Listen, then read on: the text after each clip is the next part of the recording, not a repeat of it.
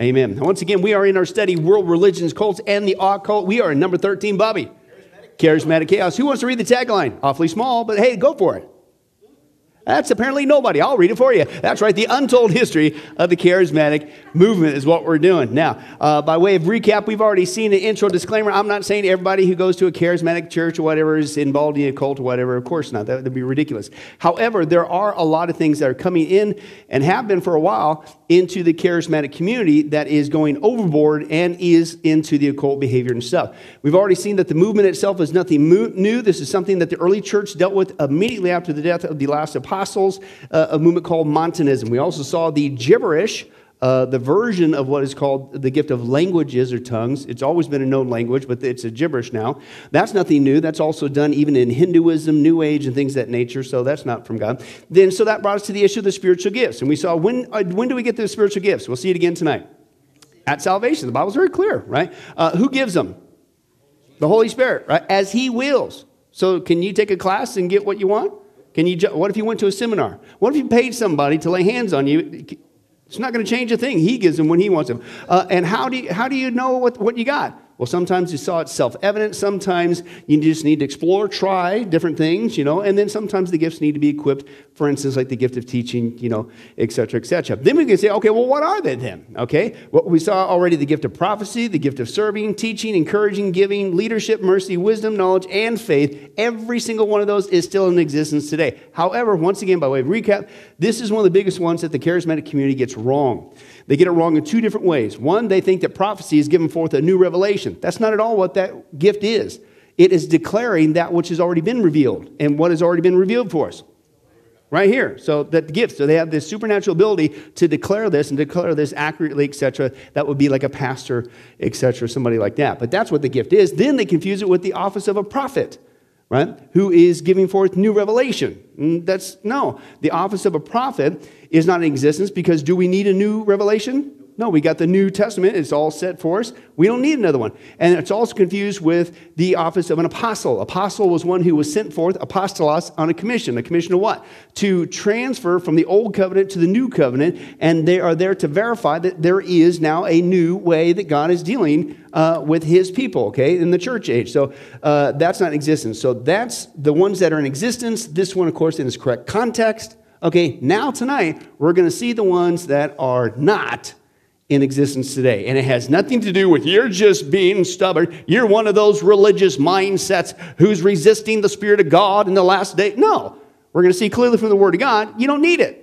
And you're also going to see clearly from the uh, Word of God that guess what? Some gifts today are in function, okay, but some of them were temporary. And that's nothing new in the Bible. Okay, God's been doing that ever since Moses. Okay, but we'll see that tonight. But to get started, let's read 1 Corinthians 12. Once again, let's take a look at these gifts as we get closer to finally wrapping them up, and then we'll move on to some other unfortunate eh, behavior. Uh, 1 Corinthians chapter 12, and uh, let's take a look at verse 1 all the way down to 11 and grab the context there. When you get there, say moo. Moo. Mommy, you're pretty quick. You're a quick cow mooer tonight. That's praise God. So, but uh, let's get there. First Corinthians, you find Second Corinthians, what do you do? Hang left. Find Third Corinthians, what do you do? You get a new Bible, it's not there. Probably it's like we heard that before. Uh, but anyway, that's right. Uh, 1 Corinthians 12, 1, stalled enough time. Here's what it says. Now about what? Spiritual gifts, right? Brothers, I don't want you to be what? Ignorant. Why did he say that? Remember the context of the Corinthian church? They were ignorant right? They were having all kinds of problems, so he's got to set them straight, right? And he says, uh, verse 2 You know that when you were pagans, uh, somehow or other you were influenced and led astray by mute idols.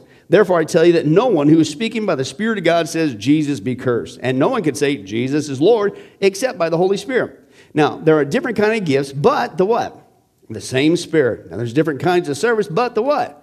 The same Lord. There's different kinds of working, but what? The same God works all of them in all men. Who, who works them all? This is from God, right? All right. Now, to each one, the body of Christ, each Christian, to each one, the manifestation of the Spirit is given for what? It's for yourself, for self edification, because it's all about you. No, wrong translation. For the common good is why the gifts are given. Now, to one, there is given through the Spirit the message of wisdom, to another, the message of knowledge by means of the same Spirit, to another, uh, faith by the same Spirit, to another, gifts of healing by that one Spirit, to another, miraculous powers, to another, prophecy, to another, distinguishing between spirits, to another, speaking to different kinds of tongues or languages, and still to another, the interpretation of those tongues or languages. All these are the work of the one and the same Spirit. And who gives them? He, God, the Holy Spirit, gives them to each one just as you jump up and down. You take a class, you give some money, you give an offering, you sow a seed in somebody's ministry, and the Spirit of God will come upon. No, I'm sorry, it says He wills, is what it says there. He's the one that distributes the gift, as we saw there. And again, just by way of recap, we've already seen the ones that are still in function today of the spiritual gifts prophecy in the correct understanding, not a new revelation, foretelling that which has already been revealed right there in the Bible is what that gift was serving, teaching, encouraging, giving, leadership, mercy, wisdom, knowledge, and faith. Okay, now again, as you saw there, we're getting there at the tail end. These are the ones that are not in existence today. Now, the first one that was mentioned there, if you're paying attention, is the gift of. What did you say there? Healing. We're getting there. We'll read it sometime again later. Anyway, the gift of healing is what was mentioned there, okay? The 11th gift there is healing. All the, now, wait a second. Does this mean that God can't heal today? Is that what we're talking about? We're, you, are you trying to say that God can? No, of course not. That's not what we're talking about, okay? Right? The, we are talking about a special supernatural gift that was given to certain people in the early church to produce miraculous healings, okay? And what you're going to see is by and large, most of this really was going on by the apostles, okay? The apostles okay, as well as miracles. We'll see that in just a second, okay? And it was to confirm that their message was indeed from God, right? So, why would God give the apostles this special ability to do this supernatural healing and miracles, right? We'll see. I'm, going to kind of merge the first two together that we're going to deal with tonight. Well, because again, you got to put it in its historical context. For how many years they've been under the old covenant, right? And then all of a sudden, these people pop up back on the scene and they say, Remember that guy you crucified? Uh, he rose again from the grave. Right? So they pop back on the scene and then they're saying, There's a new way of doing things. And again, who was the early church? Who were the first Christians? Jewish people, right? You think it's easy to get a Jewish person to go from the old covenant? Are you kidding me? Still to this day, they got to deal with that aspect, okay? As we witness to them, right? And so, so how's God going to get people's attention go, no, no, serious, these, this is real. The Messiah has come, and there's a new covenant now, and you need to pay attention to what they say. What's he do?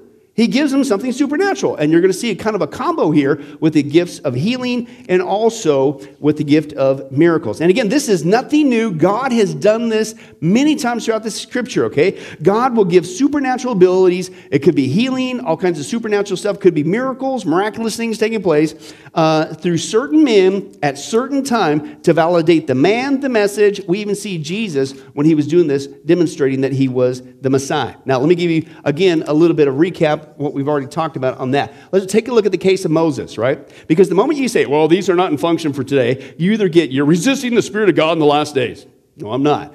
Right? They'll say, well, hey, if it's in the Bible, if it was good for then, it's good for today. Really? Well, the Bible says that Judas went and hung himself. I guess that's good for today. No, you can't just, you know, cherry pick a verse and take it out of its context and say it's automatically no right? Well, the Bible says in the Old Testament that they took animals to the temple to sacrifice. It's in the Bible. It's good for this. It's good for today. Why do you just cherry pick these certain things? You say that it was, you got to be consistent, right? And when you read the scripture, God consistently, for a certain time, he would give a certain man, okay, and we're starting with Moses, miraculous abilities so that people would say, hey, guess what? You need to pay attention. This is my man, if you will, God's saying, and you need to get, pay attention to him. Now, again, why would God give Moses supernatural abilities? What's the context of Moses? Last time the Jewish people saw him, he murdered a guy in trying to defend the Jewish people, but that backfired on him, obviously. Okay, so he runs out into the desert for 40 years, and they haven't seen him for 40 years. Next thing he comes back says, Hey, I saw God. Listen up. yeah, right. So what's God do? I got to get their attention. And they got to know that this is my man, so they'll pay attention to him right? So he gives him supernatural abilities. So let me give you just a few of those. He had the ability to turn the rod into a snake. Remember that? He had the ability, his hand, he put it in there and he pop it back out and it was lepers. You know, white there. He also had the ability to strike with plagues there. The, the water turned to blood, the frogs, the lice, the flies, the livestock only of Egypt died. The boils, the thunder and hail, the locusts, the darkness, the firstborn was slain of Egypt, the parting of the Red Sea. He then in the Exodus, he, he not only did the parting of the Red Sea, the healing of the bitter waters at Marah, the manna came down from heaven, uh, water from the rock, the death of Nadab and Abihu when they uh, God judged them for offering strange fire there, uh, uh the deaths of Korah, and Dathan, and Abiram when they rebelled against God's man. Okay, God took them, took them out, and Aaron's rod that budded because God chose him to be the high priest. Why don't these people do that today? If you sit there and say, if, if, that's, if that's your mindset, well, if it's good for them, it's good for today, how come you're not parting like me? I mean, that'd be a witness, wouldn't it? Right? How, how come you're not uh, uh, putting a, a plague of lice on chicken so people will stop eating it? Because they already got lice. That's why. No, who said that? But anyway, no. anyway. I just had to say that, right? Or the livestock died. Just have the chickens die, right? Keep the cows around, the pigs around. Whoo, that's right. right? No, but why don't they do any of that stuff, right? I mean, if you, were, if it's good for them, good to say, and you supposedly have these same gifts, why don't you do that? Oh, it's because God gives them at a certain time for a certain purpose to validate the man and the message, right? Now, he also did it not just with Moses, he did it with the prophets, right? There's certain things that the prophets do, these people don't do, right? Right? You got Elijah. Elijah, remember that jar of flour and that jug of oil that never went dry? Man, what a gift. Who wouldn't like to have that one? How many guys like to have a fridge? Every time you open it up, it was stock full of good food, man. Every time. Never went empty. This really happened. This is not just a story. It's not just some flannel thing. And, uh, you know, on Sunday school, this little nifty thing, and it keeps falling over and the head's going like this. You know, remember those days with the flannel graph? Low tech technology before PowerPoint? Right? No, this is really happening, right? It really happened, right? How come they don't do that? How many guys would like to have a gas tank that never ran out? Well, this is what's going on here, right? He raised the widow's son. Uh, he had the, the encounter with the prophets of Baal on Mount Carmel. The fire, the fire sucked up the offering, and the, the, the, all the prophets died. The burning of the captains and their hosts, the parting of the Jordan River. Then Elisha came along, right? He parted the Jordan River. He healed the waters at Jericho. Uh, there was, oh, the, peop, the kids, teenagers made fun of him being a bald head, right? And he, the, God judged him. A bear came out and mauled him, right? okay? Uh, hey, how come these guys don't control animals at will? Prophets did. If you're a prophet of God today, and if it's good for them, it's good. Why don't you do that? Something's not consistent here, if that's your line of reasoning, right? Uh, the, and uh, the water supplied to the armies of Moab, that's a whole other thing. Uh, the raising of the, the Shunammite son uh, from the dead, he, listen, he cured the deadly pot of stew. Remember that? If they were hungry and they got the, the big old pot of stew and they said, oh, it's death in the pot. Remember that? Of course, it was chicken noodle soup or whatever. But anyway, so. but no, seriously, it, it, would really happen, right? So, and all of a sudden, he cured the thing. The feeding of 120 loaves. The Naaman, uh, the Syrian general, got cured of leprosy. He made the iron axe head float. The Syrian army was uh, smitten. Uh, and, and then uh, uh, you, you, even saw later with uh, Isaiah. I just want to give another one. I'm just blowing through this real quick. I got to get through it. Sennacherib's army, 185,000 were killed by one angel from God during Isaiah's time. Now, how come you don't do that? We wouldn't even need a military if you guys really had these legitimate gifts as a prophet of God. You can just command apparently God's angels and ask God to intervene, and He will, and He'll, he'll take them out just like that. Something's not consistent, okay? But why? Because God, this is nothing new. We're not coming up with some new thing just because we're rejecting the Spirit of God in the last days. The new movement of the Spirit, the wave of the Spirit, all that terminology. No, this is consistent. God will give a man a certain supernatural ability for a certain time to draw attention, to glorify God, to validate the message, because God's doing something different. Okay? Same thing that we're saying there, right? Now, miracles of Jesus. What do you think Jesus did? He did miracles because he just, you know, he didn't have anything to do. They didn't have TV back then. There was no cable. He couldn't watch football, right? I mean, he was just, well, I don't know. I guess I'll go heal some people. No, what was the purpose of the miracles? So that people, because again, was Jesus the only one to come along and say, hey, I'm the Messiah? No. So how are they going to know that he's the real deal? He does what was prophesied in the scripture. Here's what the Messiah would do. He not only fulfilled prophecies, but he did miracles.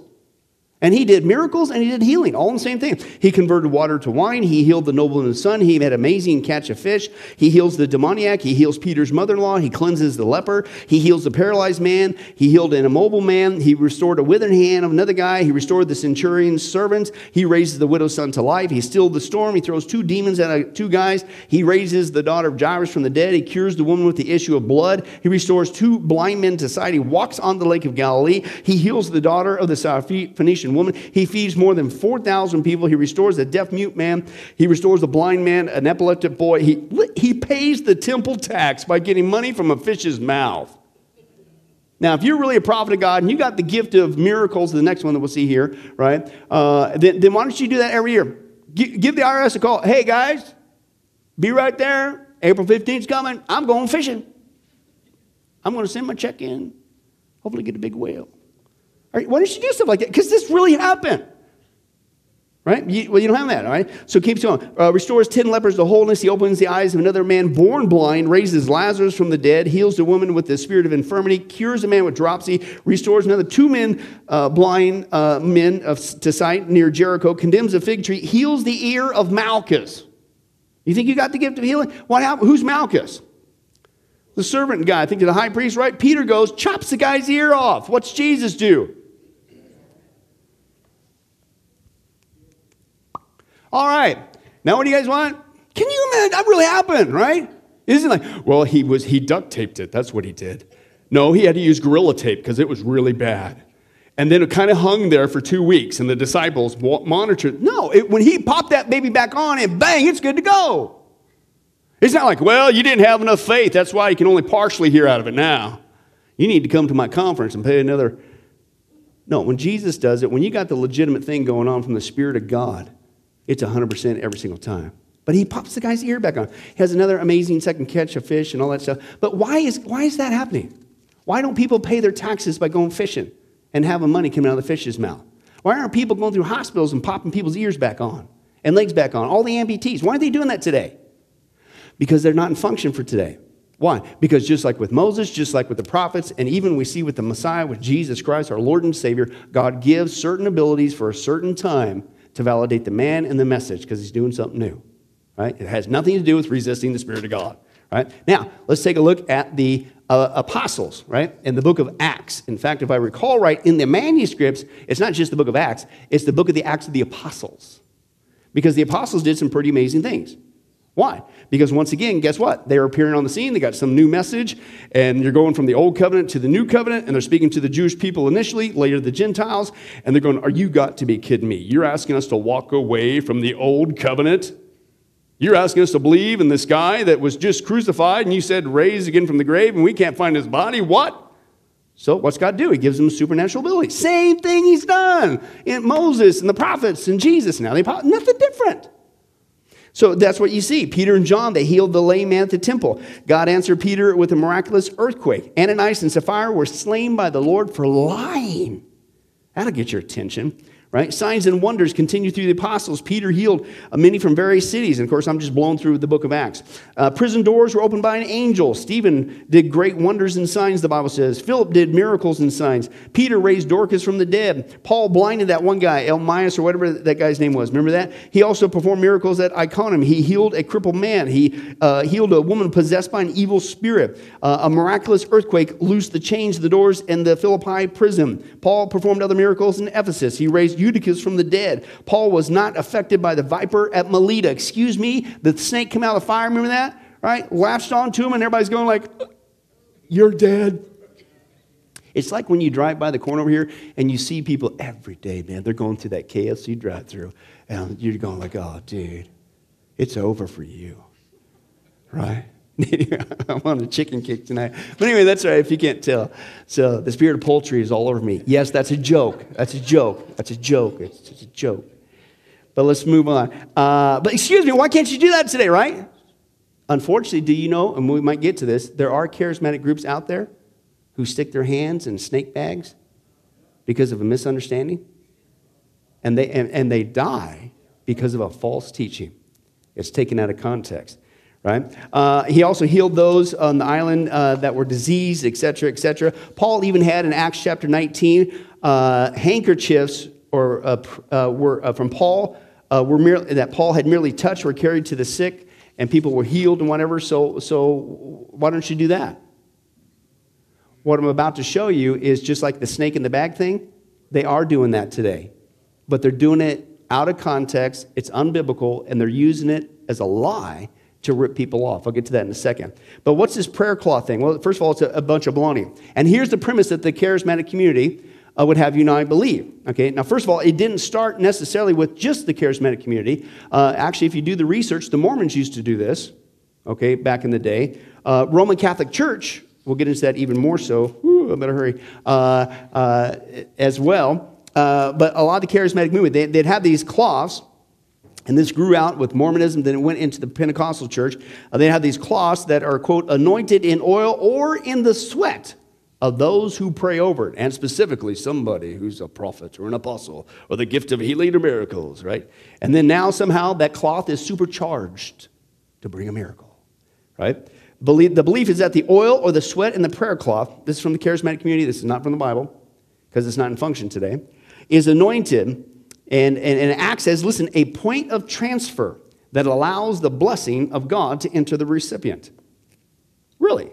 So God is sitting there going, oh man, I wish somebody would sweat on a cloth. I can't do nothing. Mm, what? You guys ran out of oil again? Well, you better go to the store and get some because I can't do nothing until you anoint this oil.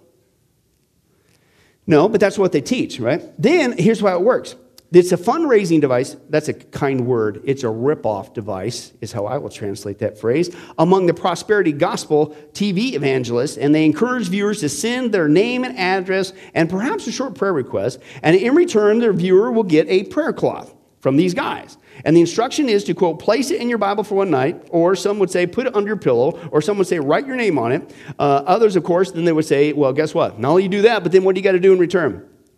Money. Eh, apparently, it doesn't work without money either, right? And uh, they, they will send you, and I actually had uh, in New York, I got one of these guys. It was a paper prayer cloth. And, and it was just it was just a stupid piece of paper, square piece of paper, right? Had some like patterns on it. And then you put it on the floor, they said, and you stand on that paper prayer cloth. And then you make your request known and send money. Are you serious? But a paper prayer cloth, a prayer fleece, a prayer cloud, prayer coins, and you'll get financial gain. And they come on, they, they're not doing that today, are they? Yeah. Here's just one guy. Now, this is kind of funny, but then it gets me personally kind of upset when you hear how this ends. These guys are ripping people off over the anointing of a prayer cloth. It's just crazy. Watch this. You ready for your miracle? Yes, I'm looking for my miracle. What city are you calling from? I'm calling from Des Moines, Iowa. Have you called for the anointed prayer handkerchief? Have I have I called for my handkerchief? Uh huh. All right. How can we pray for you this morning? Yeah, well, I, I I I was actually having a lot of pain in my my elbows and whatnot. Okay. Is it hurting right now? It, yeah, yeah, it's it's it's it's it's hurting right now. I, I really, I, I I have to sit with my elbows and my arms folded all day long. I can't move. And are they hurting right now? Yeah, yes, it's hurting right now. All right, listen, God's getting ready to heal yes, your body. I hear the Lord saying that the miracles that you've been standing in the gap waiting for, that the miracles is on its way right now. And is healing your body right now. I want you to shake those arms right now and move those elbows right now. Because I'm shaking them. Because God who is healing you who, right now. Did you feel that? No, I didn't. T- tell me how you feel now. I, I still feel pain, but but the pain is leaving out right now. Funny, but did you hear the pain in that guy's voice? And that healing ain't coming that way. You got to be kidding me. It's a money making scheme. There's nothing wrong theologically with praying for somebody to be healed, but that's not what we're talking about. With this specific gift of healing.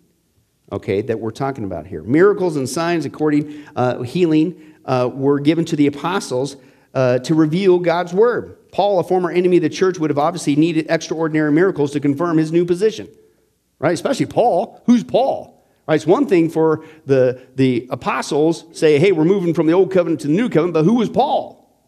He was a former persecutor of the church, and he comes on, hey, I'm a Christian too. Yeah, right. So he gets miracles and gifts of healing uh, as well at that time to validate that Paul really is chosen uh, from Jesus, right? But with the completion of the Bible, we do not need these sign gifts, okay, to identify God's prophets. And God certainly does not need oil or sweat to more easily pass on the power of the Holy Spirit. These things, prayer clause, are, quote, a shameless money scheme. And 2 Peter 2 2 2 3 says this Many will follow their sensuality, and because of them, false teachers, and because of them, the way of the truth will be maligned, and in their greed, they will exploit you with false words. Nowhere in the Bible does it imply that prayers and spiritual favors can be bought and sold. In fact, if you want to read another passage, was that Acts 8 or 9? Um, Simon the sorcerer, remember him? And there was a debate did he get saved, did he not saved? But the big issue that I want to bring up is the issue when he said, Hey, wow, look at those gifts that you guys got as apostles. These temporary gifts, right? Amazing gifts of healing. He goes, I want that. And he basically asked, How much money? And you know what the Greek literally says when they spoke back to him? To hell with you and your money. That's literally what the Greek is. Very strong. Whoa to think that you could buy and sell the work of the Spirit of God. But that's what these guys are doing. Although God does heal today, the ability of men to produce miraculous healings, okay, belong to the apostles of the first century church to affirm that their message was from God. If they did, the hospitals and morgues would be full of these gifted people emptying beds and coffins everywhere. Right? Man, that would be a great testimony for Jesus. And one guy says this he goes, I do believe that God heals. Of course, God heals in answer to prayer. He, he, does sometimes very miraculously. We're not against that. Okay? I don't question his healing. I don't question his ability to miraculously heal in response to prayers of his people. There's a great difference, though, between God healing somebody immediately and God healing someone through a human healer, and that's the distinction we're talking about here. Okay? Think of how thrilling it would be to have this gift of healing today, if it were in function today. I mean, think of what it would be like to go to a hospital where all the sick and dying are and just go down the hall and just touch them and heal them. It would be fantastic. Think of all the, eh, the effort that people go through in medicine and all the years that the doctors go through school and all the technology. And, and, and think of the millions and millions of dollars that, that we spend. And all we need is a gift of healing if it could only be had, but it can't. But just think of that, right? And you just go down the hall and you go, be healed, be healed, be healed. Sickness and disease and all that heartbreak, it's all over the world, it's all gone. Imagine that all these people who supposedly had the gift of healing all got together and got on an airplane. We flew them down to these great pockets of disease in the world and they just went through the crowds, healing everybody. It'd be fantastic. What sympathy that would be to speak towards Christianity. Imagine if we went through the world with the gift of healing and banished illness from the world, because that's what that gift could do if it was in function today, every single time. And not just, you got a migraine, you're healed in the name of. Why don't they do it? Why is it these people who claim to have the gift never do anything of that nature? Why is it that they always have to do this in a controlled environment, doing their things, staging their way, running their operation that begins on time, ends on time when it's supposed to? Why aren't they in the hospitals? How come they aren't in these areas of need around the world that are really hurting? Why doesn't it happen? Because, quote, they don't have the gift. That's why and they're ripping people off. And it's a, even the lost knows this is a bunch of chicanery, right? It's a horrible witness on top of that. He says, Why don't they have it? Because the gift of healing was a temporary sign gift for the authentic, authentication of the scriptures as the word of God. And once that was authenticated, it ceased, right? Which leads us, I'm kind of doubling them together. The gift of healing was the first one, of course. The second one mentioned there in 1 Corinthians 12 that is not in function today for the same reason, okay, is the gift of miracles, okay? Also known as working of miracles. Uh, it involved performing supernatural events that could only be attributed to the power of God. Uh, again, this was done through the apostles. You saw that with the handkerchief uh, example that's being abused today. Uh, the legitimate one with Paul, uh, Peter, Stephen, Philip, the miraculous signs, raising people from the dead, the uh, people being set free from demons and all kinds of stuff that nature. The gift of miracles, though, is a different gift from the gift of healing. And those in the early church who had the gift of miracles had the ability by the Spirit to do miraculous things of a different, more powerful kind. Again, you're talking about raising somebody from the dead. You're talking about when Paul did the cause the guy to go blind. I mean, that's that's not healing. That's but it is miraculous. And that, that's really what's going on here, okay? Uh, and Paul says in 2 Corinthians 12, 2, he speaks of his showing, quote, the marks of a true apostle. A true what? Just anybody? Average Joe? God gives him the whole church? No, he specifically says the marks of a true apostle are including signs, wonders, and miracles. Now, why would Paul say that and just keep it? Why didn't he say all brothers in Christ? All Christians. Anybody who's a believer in Jesus Christ as their Messiah, as their Savior, and God will do it in signs, wonders, and miracles. He didn't say that. He said just the apostles. Why? Because it was just for the apostles. Right? Now, specific gifts of miracles again cease with the office of the apostle because what again were the miracles? Just like God gave with Moses, just like he gave with the prophets of old, just like he did to validate with Jesus, he's doing the same thing to the apostles. He's given them the supernatural abilities, the gift of healing, the gift of miracles, so that people say, hey, pay attention to these guys. God's doing a new thing. Listen to the message, right? The message has been confirmed for us. We don't need a new, New Testament. We don't have a new word from God. Here it is. It's been validated for us for almost 2,000 years. So, guess what we don't need? We don't need these gifts. This is, these are why they're in the category of what's called temporary gifts, temporary sign gifts. They were to be done as a sign that these are God's men with a new message and you need to pay attention. You get it? There's no resisting of the Spirit of God in the last days. And again, it's nothing different than he's done in the past. That's it. But people say that, oh, no, they're still going on, right? You need to come to me because I got the gift of miracles. And if you follow my methodology, then you could have your miracle today. Of course, it's going to cost you something, right? And they don't do that, do they?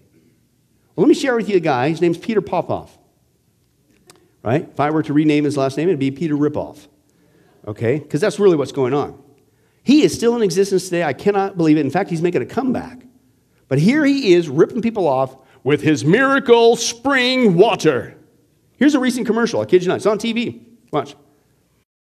God's will for us has always been to be in health and to prosper. And He's using the miracle spring water to do just that. Now, I sent for the miracle spring water, and I want to let you know that God gave me a $50,000 debt cancellation. I was delivered from all different type high blood pressure, fibromyalgia, uh, you name it. God delivered me from it. Get the spring water; it really works. The doctors had given her up for dead, and her husband brought her the miracle spring water. And my husband brought the spring water up, and I drank it. And I'm speaking today. I had no speech, totally paralyzed, and now I'm testifying that through the miracle of God and your ministry. Listen, she had no speech. She's speaking today. Let me send you your free packet of miracle spring water. It's absolutely free, no obligation. Take a moment to jot down the number on your screen and call now. I'll send you your miracle spring water absolutely free without any obligation. You're next in line for a miracle. But you ain't going to get it until you get this water. Because we all know that there's something special about that little plastic container. And apparently, Mr. Popoff has this holy spigot that only he has access to. And somehow, he's able to take that miracle potential, the Spirit of God, and infuse it into that holy spigot water. And he, he makes it so convenient so you can mail it in a package so that we can receive it. Because if we don't get that, we ain't getting no miracle. God's hands are tied until we get the miracle spring. Isn't that what they're saying?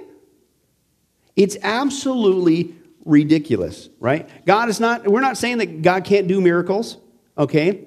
But he's not bound by this chicanery, right? We're saying that God did miracles uh, he can do miracles today, but he gave people, certain people, the ability to do serious miracles that didn't require having to send off for some water. Okay, why?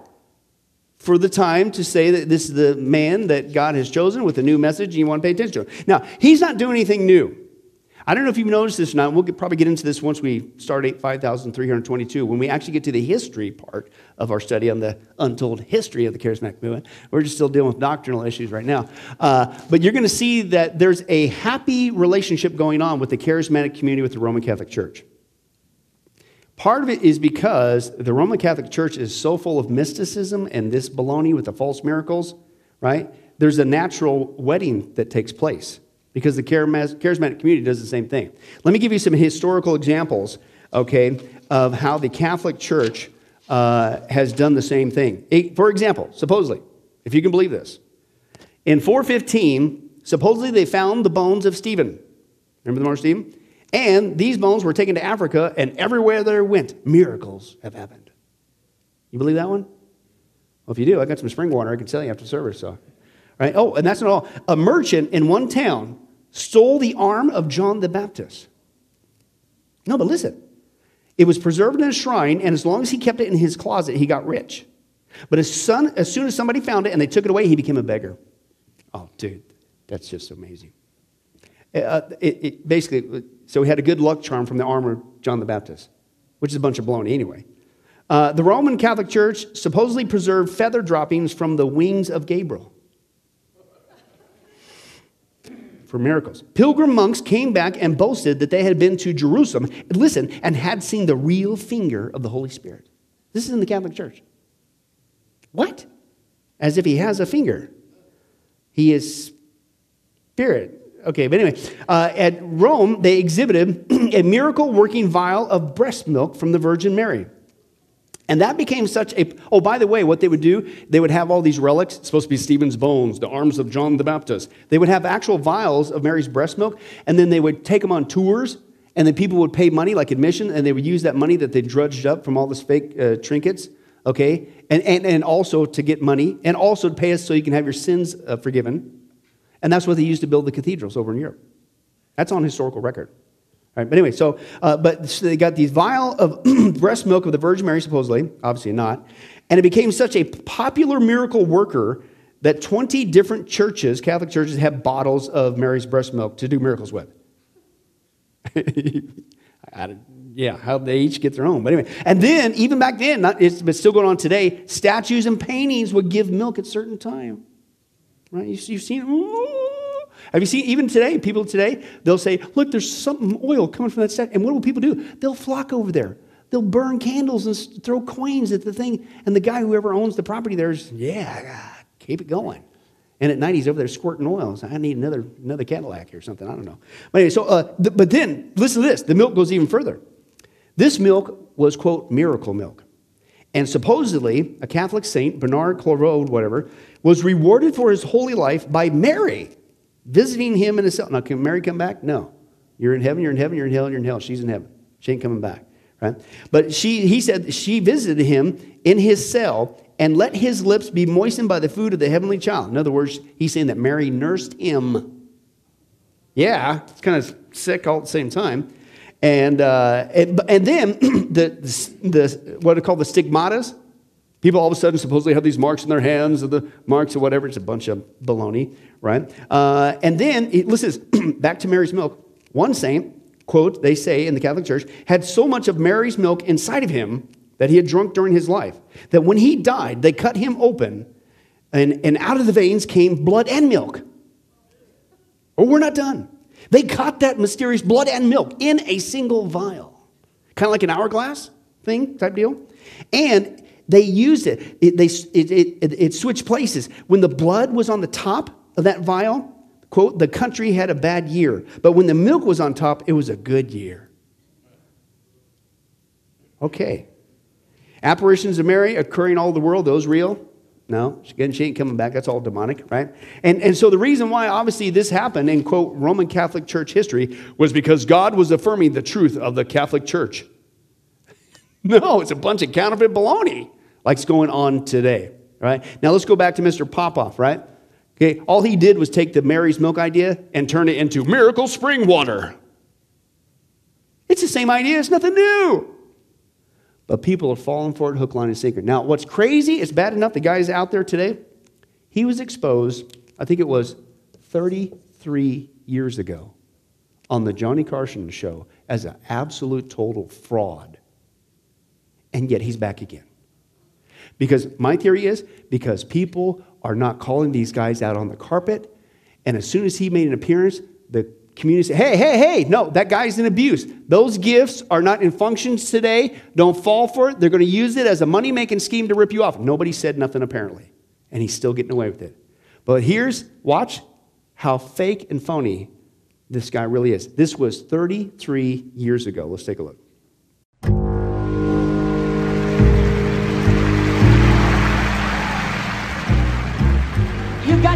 Cancer of the stomach? Are you ready for God to burn that cancer out? A man like Reverend Peter Popoff is a very dangerous man. My estimation, he was a, a real scoundrel because he was taking people's faith in their religion. He was taking away their security. In many cases, he was harming them physically because he was convincing them that they didn't have to go to doctors anymore, that Jesus had healed them. If you've got pills as an of faith, I want you just to throw them out the aisles. Those of you up in the balcony, just throw them over the side. Amen. Throw them over the side. Throw them over the side. So you have Popoff, who's going around a congregation and just seemed to be able to hear the voice of God and know all about people, even their addresses. He would call it out. Everyone's impressed. Is that John 3784 Archwood Road? God is burning those blood clots out of his veins, out of his arteries. There it is. So he was doing a mentalism act, it appeared, and we wondered how he got the information. I'm sitting there, and, and, and, after some of the emotion had died down in me, Popoff said, I need people to come down to collect money for him. And basically, he had 15 buckets, and I'm supposed to go around the auditorium and collect cash. God is touching that thyroid condition right now. These people were throwing like five, tens, twenties, because one of the things Popoff always tells them, whatever you give, you will get back tenfold. So if you put a dollar in, hey, you're gonna get 10 bucks. You put a hundred bucks in, you're gonna get a lot more money back, and these people truly believe this. Here it comes, complete healing in Jesus. You foul spirit of deafness, take your hands off this woman in Jesus' name. Lord, let these ears be open. There it is. And as I get up close, I notice in his ear that there's an earpiece. There's no ear hole. It's a little piece of plastic in there. And I come back to Randi. I says, I think I know what's going on. I said, What's up? He said, He's wearing a hearing aid in his left ear. Now, a man who heals the deaf, you wouldn't think would be wearing a hearing aid. Well, how do I sound now? Loud. Loud. At that point, I realized we needed some technical help, so I enlisted uh, the aid of a private investigator named Alec Jason. I dressed as a security guard, complete uniform, badge, shirt, radio, keys, everything. Not a security guard. I just looked like one part of my cover. And I was nervous. I went down a corridor, and that's where I set up my equipment. She was sort of concealed as in bags. So I have my scanner going, and it's looking for new frequencies, anything new that's not there normally. Get ready. Get ready. Praise God. Suddenly, on the scanner, one of the lights came on saying there's a signal and the scanner has stopped at that frequency. And I hear what I realize are now footsteps. High heeled footsteps on a hard surface. How many of you believe it's all right to praise the Lord? And then I hear someone coming closer, closer to the microphone, and the woman's voice said, Hello, Petey. Hello, Petey. Can you hear me? If you can't, you're in trouble. Yes. They were using a radio frequency. I found it. In the name of Jesus. Jody Dean. Jody Dean. Is it Jody? Jody? Dean. Dean? Jody Dean? No, she should be right there on your right side. Here it comes. Okay, she lives at 4267 Masterson. 4267 Masterson. I can see the angels of God all around your house. Rosa? Camille. Is it Camille? You've been taking a lot of medication? She's there with her son, Kipper. He has a lump in his chest. Wait just a minute. Who's Kipper? He's got a lump in his chest. You want God to melt it right now? Kipper, stand up. God's going to burn that thing out right now. They'd filled out prayer request forms saying, I have cancer, I have this problem or that problem. So she's giving that information directly to Popoff. And then he's reciting that information as if he's getting it from God. Martha Sikorsky. Is it Martha? Is it Sik- Sikorsky? Weldon Crab. Is it Weldon? Crab. Crab? Peggy White. Peggy White? 1305 Solano. 1305 Solano? Turn over to the left. Hallelujah. There you go. That she's had a hysterectomy. She can't take got kidney and eye problems. You want God to touch your kidneys? Now let that ear open in the name of the Lord. Right now, Jesus. Power of the Holy Ghost. Here it comes in Jesus. Devil, back off. Is the bondage is broken? In the name of Jesus. You foul spirit. That's what I'm, I'm getting out of here now. So I packed everything up. I, I turned the equipment off, took my bags, and I walked down the stairs outside into the cool air. My heart's pounding now because I've got the goods. Not only do we have the evidence we needed, we had more than what we needed. We had it. So I went on the Johnny Carson show, and when the revelation came and you heard Mrs. Popoff's voice, Hello, Petey. Can you hear me? If you can't, you're in trouble. Johnny suddenly realized what the gimmick was, and he said, Oh, Turns out that God's frequency, I didn't know he used radio, is 39.170 megahertz, and God is a woman, obviously, and sounds exactly like Popoff's wife, Elizabeth. Has he seen this tape, though? No, he does not know about this until this very moment. I can't imagine what it would be like to maintain a life where your living and your well being of you and your family depends upon you lying every single day. And yet, that's what they're doing. And why are they doing it? Peter gave us the answer. In their greed, they will exploit you and malign the truth. And that's exactly what's be- we're watching on TV right now, right? We're not saying that some, but God can't do miracles, just like God can't do. He, of course, He can. He, he's God. He can do whatever He wants to do. But that's not what we're talking about. We're talking about the gift of healing or the gift of miracles that was given to a specific person that is no longer in function because the purpose was a sign gift to get people's attention that these men were from God. He had a new message. You need to pay attention. It's already been established right here in the Word of God. We don't need it anymore. That's it. But because people are saying, nope, all the gifts are all in function, it's all mentioned in the scripture, every single last one of them, these guys are running with it and ripping people off, as well as, dare I say, being a bad witness. Okay? Uh, the Bible, what's the Bible say? God's word is the complete canon of Scripture. It's the, our infallible guide. Second Peter 1 also says this in verse 19, that we have a more sure word in the Word of God, right? And that's where we go for it. And, and we could use that to determine whether or not somebody really is a messenger from God. You go back to the Word every single time. Miracles can be counterfeited. And this is why God always points us back to His Word. It's a light unto our path, it's what illuminates and dispels the darkness so we can't be fooled. Do you know why these guys are continuing, in my opinion, to go today and get millions of dollars? And how Peter Popoff, after being exposed to that great detail on a national level, he's back again. Why? Because people individually and churches today do not teach the Bible. That's why. Can't always blame it on your pastor and church because, Christian, your arms aren't broke. You can get in there yourself. And that's what the Protestant reformers from the breaking away from the Roman Catholic Church died for, so we could have the privilege of having a Bible. Okay, you can get in there, right? But it's not being taught today. And there's a whole community out there that actually says, nope, they're all in existence, and these guys are running with it.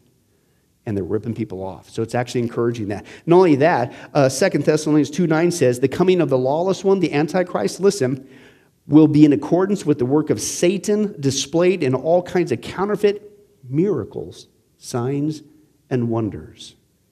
You know, we're not going to be here for the Antichrist, but if we were, pff, ain't going to fool us. We know the Bible. But because people are turning from that, they're going to be duped. And so, this behavior, even with all due respect in the charismatic community, of saying that everything's in function, is actually preparing the hearts of people to what? Fall for the deception of the Antichrist, who's going to appear on the scene and make what these guys do look like chump change. And they're going to fall for it because that's how they have been trained uh, to believe. Okay? All right, now, hey, real quick, again, I'm not saying that God can't do miracles. He can do whatever in the world He wants to do. But let's get to that 13th one. That is the gift of discernment. Okay, gift of discernment. Okay? And uh, certain individuals in the early church possessed the unique ability to determine the true message of God from that of the deceiver, i.e., Satan, and these false prophets and false teachers that were constantly coming into the church. You read through the epistles of the New Testament, what is Paul and John and Peter, what are they always talking about? Hey, watch out for these guys coming to the church. They're going to lead you astray. Some people have already shipwrecked their faith and all this stuff, and they're coming in with a false teaching. Don't believe it, don't buy it, whatever, okay? Okay? Well, they're living it live, right? Okay? And so God gave, at that time, people the ability to say, whoa, wait a second. That ain't from the Spirit of God. They were able to discern, no, that ain't from the Holy Spirit of God. Now, why would they need that gift at that time? What did they not have that we have today? Bingo. That's why I would say I don't believe that that gift, as a specific gift to specific people, is in function for today. Because if you and I need to discern between the truth, what do we have that they didn't have at that time? We got the Bible. So every Christian can be discerning if you just get into the Bible, right? But back then, they're living it live. They didn't have this recorded for them, right? And so they needed people because they're coming in, they're wearing the same clothes, right? They're looking, they're talking the talk, and they're saying that phrase, God told me to tell you. How are they going to know? At that time, God gave certain people the gift of discernment, and they say, No, that ain't, mm-mm, mm-mm. That ain't the Spirit of God. Don't listen to that guy. He's a false teacher. Then it's been recorded for us. We don't need it. So, guess what? Just like the sign for the healings and the miracles, the specific gifts, he can still heal, he can still do miracles. Say hello. Okay, we don't need the specific gift of discernment. Because again, every Christian can get into the Word of God and discern for themselves, okay, using the Word of God. The maturing believer is empowered by the Spirit of God through the Scriptures to tell the difference between good and evil. Again, why, are, why aren't we fooled by Peter Popoff? Because we know the Bible. And as soon as somebody says something Christian, do you need. I, I saw this guy on TV, and he said something kind of weird, but I guess I'll never know if I'm being led astray. I have to wait for somebody who has the gift of discernment to show up and help me. Help. No. What do you do? We never say stuff like that. I hope not. We say, hey, no, let's go to the Bible, right? What's the Bible say? Why? Because that's where we discern. This is not, it's not that we can't discern. The benefit of this is all of us can discern because we all got a Bible. And that tells us what's right and wrong. That tells us when these, we can't be fooled by these guys. They're saying, no, certain people, and only those people, have the gift of discernment. And of course, you have to do this with your chin and squint one eye and make your lip in a circle and breathe and then put your hands up like this. Because that's what a person with the gift of discernment does. No. We don't need that gift because we can all discern. Because we've got the gift, if you will, of the Bible. That's why the Bible says to test the spirits which line up to what?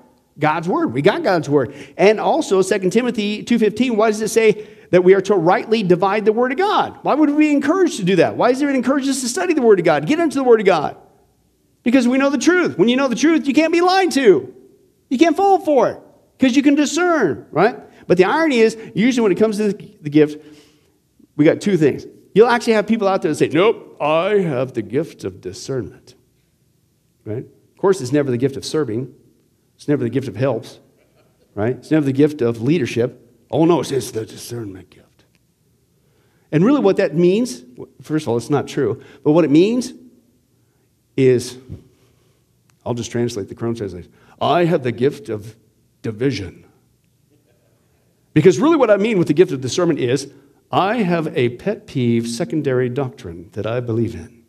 You see, I am, a, I'm not me personally, I am a post tribber, and I believe that the church will go through all of the seven year tribulation, and then at the very end, when Jesus comes back at the second coming, we go up and come right back down. That's really what post trib believes. Anyway. And therefore, since I have the gift of discernment, God has called me to discern that everybody else who does not agree with my secondary doctrine, I will get you. I will prove to you how wrong you are because I have the gift of discernment. That's really what it's bo- boiled into. They actually turn into discernment ministries. And if you don't agree with anything I have, because only I know, because I've got the gift, you're going to get it. So I call it the gift of divinity. It's a bunch of baloney. Yeah, I don't need your gift of discernment. Just go back to the Word of God. We can all discern right now. That, that's not in function because it's not needed. It was needed back then because they didn't have the complete Word. We got it now. What are you talking about? But it's become an excuse to divide. Now, the problem is then you go to the other end of the spectrum, so that's one. Then you have other people who actually use discernment based on the Word of God. And although, on the one hand, the charismatic community would say, oh, they're all in function today, even the gift of discernment, when you discern against them, they say, you shouldn't do that. I said, wait, wait, wait, a second now. Now, I disagree with you that the gift of discernment is in function today, okay, because we can all discern. But you say it is in function today, so I'm just discerning that what you're saying is wrong. You can't have it both ways. Do you see the irony there? Okay? And what they say is, we talked about this before, they'll come back with this phrase. As soon as you call one of these guys out on the, on the carpet, a Kenneth Copeland, a Benny Hinn, a Peter Popoff, all these other guys, right? they'll sit there and say, Touch not thine anointed. Don't you dare question me. I am a prophet of God, or I got this gift of healing and miracles. How dare you? What? First of all, let's discern, shall we? Let's go back to the scripture that they're misquoting completely out of context, and it doesn't even mean that. It doesn't mean that we can't say, hey, guess what? You're not lining up with the Bible. And I can discern that as a Christian because I got the Bible. Okay? Well, let's, let's deal with that, uh, shall we? Uh, Touch not thine anointed, okay, basically is uh, a passage where David uh, is talking, and you see this in 1 Samuel 24, also Psalms 105.5. David says, Do not touch my anointed ones and do my prophets no harm, right? David, if you read the account of David, he's talking about King Saul who was anointed to be king of Israel. What does that passage got to do with the church? Nothing, number one. But when he says, Do not touch thine anointed, how many chances did David have to kill Saul? But did David kill Saul? No, because he was honoring that position of King Saul being anointed to be the king of Israel for that time, which again is not even a church issue. But what he's talking about is no one should kill the anointed king or the prophet at that time in the old covenant. That's the context. Are we advocating to kill Peter Popoff? No. Kenneth Copeland? No. We're just saying, hey, we disagree with you. But they go, oh no, touch not thine anointed. Okay, he quoted scripture. I guess it's true. no, let's discern from the scripture. He's taking that out of context, right? That's all David's saying. Number two, it is permissible to call out a wicked leader and not experience divine judgment. And we see that also in David. If you keep reading and discern in the scripture, right? Because that's the other half of the story. Touch not thine anointed. As soon as you say, hey, guys, you are off base here, that's not what the Bible says. Touch not thine anointed. Because then it comes with the secondary thing you're going to get it now. Now, if that was true, David would have came down with some sort of cancerous disease or sore because what did David do? David, although he didn't kill Saul, he called Saul out in the carpet, and I quote 1 Samuel 24, 12 through 15, he called Saul wicked. What he was doing was wicked. So some, you know, something didn't, David didn't come down with some horrible, ah. So it's okay. So we're not advocating killing, that's what it really meant. And you can call these people out. David certainly did. And the Bible is very clear. We've seen this how many times, guys?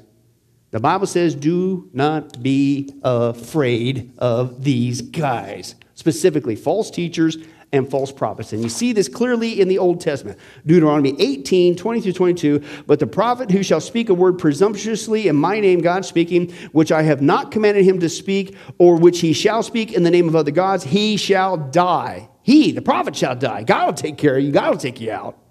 That was back in the Old Covenant, right? And these guys that want to take the Old Covenant and they want to take things out of context and say they're good for today, why don't you bring that one back? If you're being consistent right? And you will say in your heart, God says, How, how shall we know that the word of the Lord has not been spoken? Here's God's line. When a prophet speaks in the name of the Lord, if the thing does not come about or come true, that is the thing which the Lord has not spoken. Why? Because God doesn't lie. Right? Quote, the prophet has spoken presumptuously, you shall not be afraid of him. So you can sit there and say, Touch not thine anointed. How dare you? I have the gift of miracles, or gift of healings, or I alone have the gift of discernment. How dare you disagree with my teaching? I'm not advocating killing you. Of course not. I'm just using what all Christians can have now. Not a gift of discernment, but discernment that comes from the Word of God. That's it. And oh, by the way, in my discernment, I just verified that uh, even what you just quoted out mm, was wrong. so you got that one wrong too. Want to keep going? Right? That's all we're doing. But because people aren't studying the Bible, they're not teaching the Bible, and because you got a whole group of uh, community out there, the charismatic community that says, nope, nope, nope, they're all in function today. And these gifts, most of them are. But these gifts that are called sign gifts, that are temporary, as we saw clearly, consistent with all the scripture, Old and New Testament, nothing new, not resisting the Spirit of God. These are not in function today, but because they say they are, these false teachers are ripping people off, leading people astray, and being a horrid witness that even the lost knows is a bunch of baloney.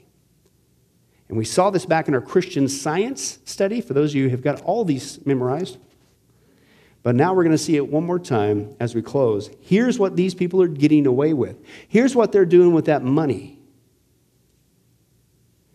when they want to abuse the gifts. Let's take a look at Benny Hinn. You wonderful people of God, quit attacking man of God by name. Somebody's attacking me because of something I'm teaching. Let me tell you something, brother. You watch it. You're God in heaven, I wish I can just... Oof. They call it the ministry of my foot. You know, I've looked for one verse in the Bible. I just can't seem to find it. One verse that said if you don't like him, kill him. I really wish I could find it. But don't mention people's names on your radio program and your TV program thinking you're doing God's service. You're not. You stink, frankly. That's the way I think about it. Sometimes I wish God would give me a Holy Ghost machine gun. I'll blow your head off. So you're going to blow my head off. When you said, don't touch thine anointed, I can't disagree with you, which is not even what that means, which would mean that I'm trying to advocate killing you. But that's not what I'm doing. But then you say, because I disagree with you, you can kill me? Can't have it both ways. But, but this is what these guys do. They put up this big show. How dare you disagree? You know, uh, to, if I were to actually say that, I mean, what, how, why does this guy get away with this? But again, because peop, they scare people, they scare them into submission, and that's what cults do. You have no right to talk. Only I, the chosen leader. How dare you? You must submit. We submit to the Word of God, right? But because nobody's doing it, here's what they're doing with their cash. We'll close in prayer after this. He claims he can cure the sick. Hallelujah. Critics say the only miracle may be the millions he's making. Though Hinn refuses to make his financial information public, he has said that every dollar given to his ministry goes to the work of the Lord. Be that as it may, Benny Hinn does manage to live very well. His home is this mansion overlooking the Pacific Ocean, built and paid for by his ministry. According to building records, it has seven bedrooms, eight bathrooms, and more than 7,000 square feet of living space. The ministry told us the mansion was its parsonage and a good investment. According to area realtors today, it's worth about $10 million. And when Hinn goes to crusades around the world, he travels in this private jet. According to documents we obtained, the ministry pays more than $112,000 a month to use the plane. And closer to home, Pastor Benny still travels in style. This photo obtained by Dateline shows him getting out of a Mercedes SUV, and here he is driving a Mercedes convertible.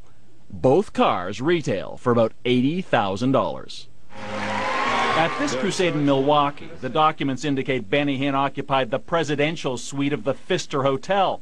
The hotel told us the room cost $990 a night. At a crusade in Panama, the documents show, and we verified with the Intercontinental Hotel, that Hinn was in the Royal Suite. The published rate, $1,700 a night.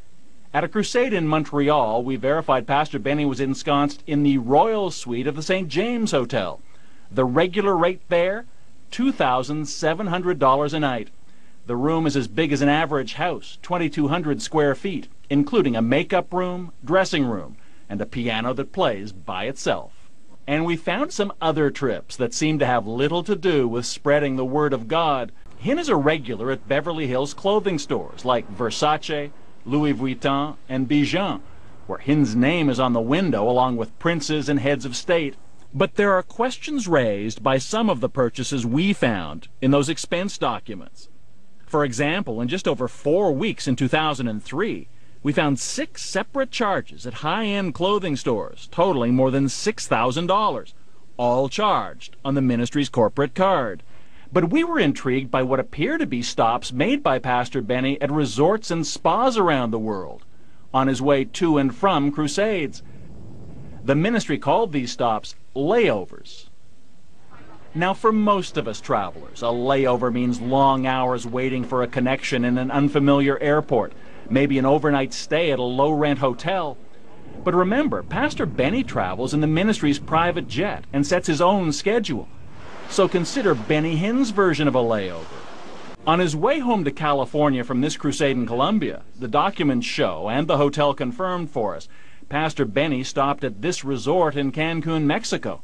He stayed in the presidential suite there that cost the ministry $2,684 for one night.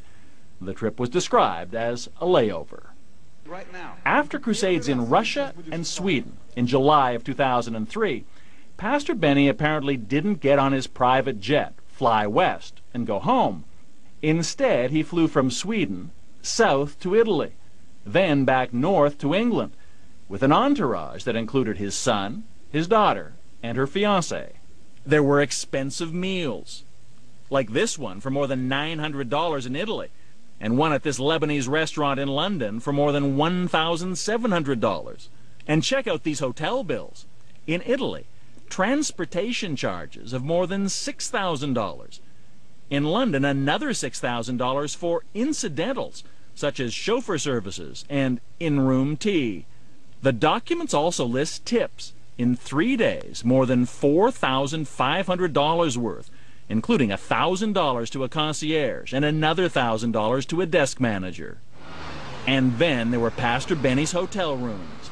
In London, the documents show, Hinn stayed at the exclusive Lanesborough Hotel.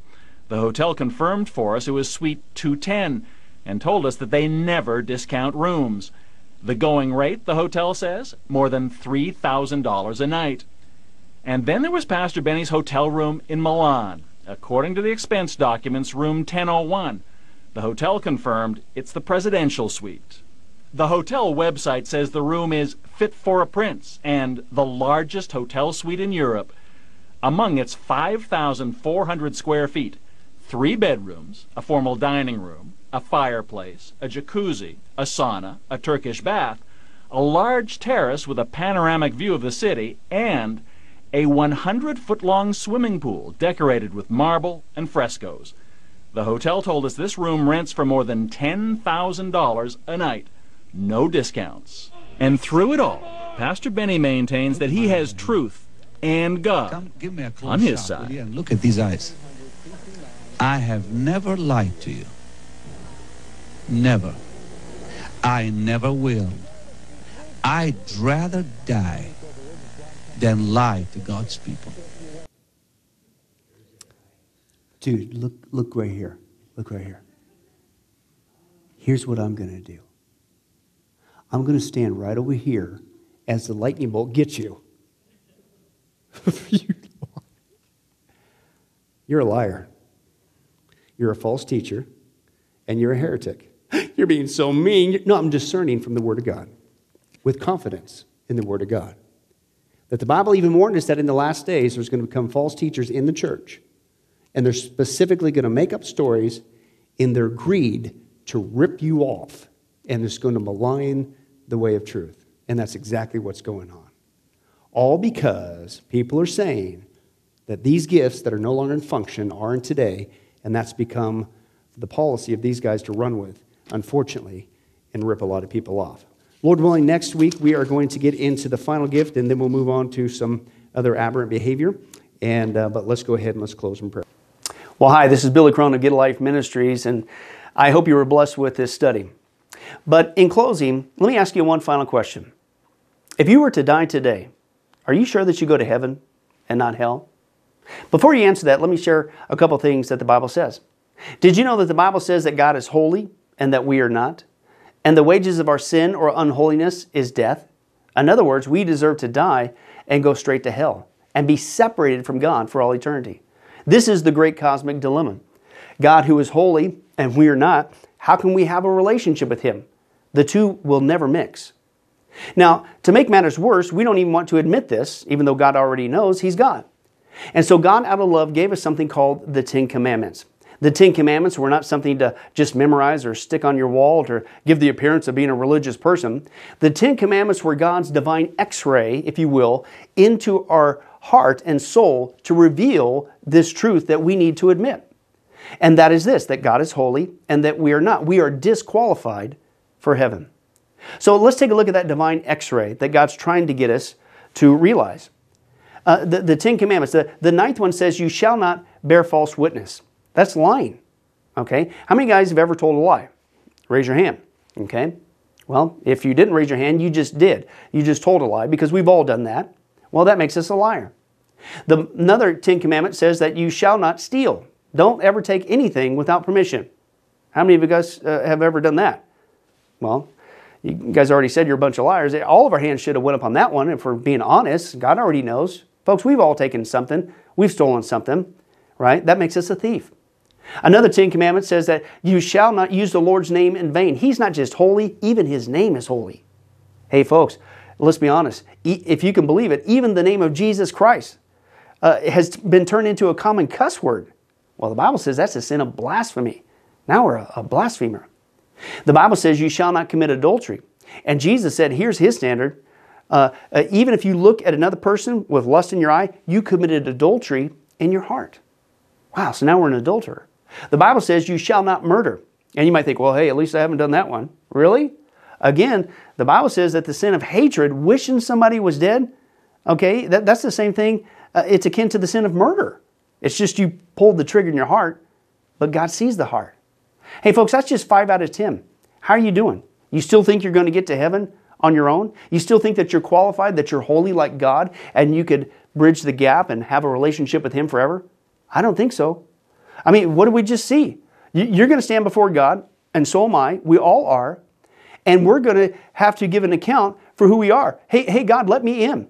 Uh, I, am a, I'm a liar. I, am a thief. I'm a blasphemer. I'm an adulterer. I'm a murderer. And the scripture is very clear, folks. Such people as these will not inherit the kingdom of God.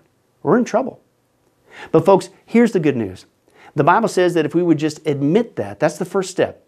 To admit that God is holy, that I'm not, I'm disqualified for heaven, I need a Savior. If we would admit that and then ask for the Savior to save us. That, that's what God was doing with Jesus. God gave us His Son, Jesus Christ. He took the death penalty in our place so that we could be completely forgiven of everything we've ever done and be made holy through Jesus so that we can now have a relationship with God both here and now and forever in heaven. We can become qualified. The, the word that the Bible uses is a word called pardon. That God is willing to pardon us of all of our sins and crimes that we've committed against him and disqualified us that disqualified us for heaven right? And we've actually seen this work in real life. Uh, for instance uh, there's been people who have committed crimes gone to court the gavel's been passed the judge has said hey listen we all know you're guilty. Uh, you even admit you're guilty and uh, for your crimes you're going to not just jail you're going to uh, await in jail to go to the death penalty and did you know that there actually is a way that somebody could get off of death row? It's called a pardon. The one in the authority, the governor, can grant what's called a pardon for that person's crimes, and they literally can go free. Not because of something they did, because the deeds are already done, you can't undo it. Not because they tried to clean up their act while they were stuck in the jail cell, because that doesn't change anything. But simply out of mercy, the person who has the authority can give them a pardon and they can go free. And did you know it's actually on historical record that there have been people who have been granted a pardon from the death penalty and they've refused to take it. And so, even though the offer was there to be set free, they themselves still had to go to the death penalty. Folks, in a nutshell, that's what God's doing every single day with all of us this side of heaven. While you still have breath, you still have an opportunity to receive God's pardon. He's willing to forgive you of all your sins if you would just receive His pardon through Jesus Christ. Again, that's what He was doing on the cross. The cross was the death penalty of the day. But since we weren't there and since we can't earn it, it's a gift from God, you have to receive that by faith. Reach out even today from your own spiritual jail cell, if you will, and say yes to Jesus and God's pardon so that you can be set free and go to heaven. The Bible says that if you will confess Jesus as Lord and believe in your heart that God raised him from the grave, you will be saved. Hey, folks, if that's you, don't delay. You may not even have tomorrow. Today could be your last day. Please accept Jesus Christ as your Lord and Savior. Confess with your mouth He is Lord. Believe in your heart that God has raised Him from the grave, and the Bible says you will be saved. Well, this has been Billy Crone of a Life Ministries. If there's anything that we could do for you, our information and, and number will come up here shortly, and please don't hesitate to contact us. But remember, I hope to see you in heaven. God bless.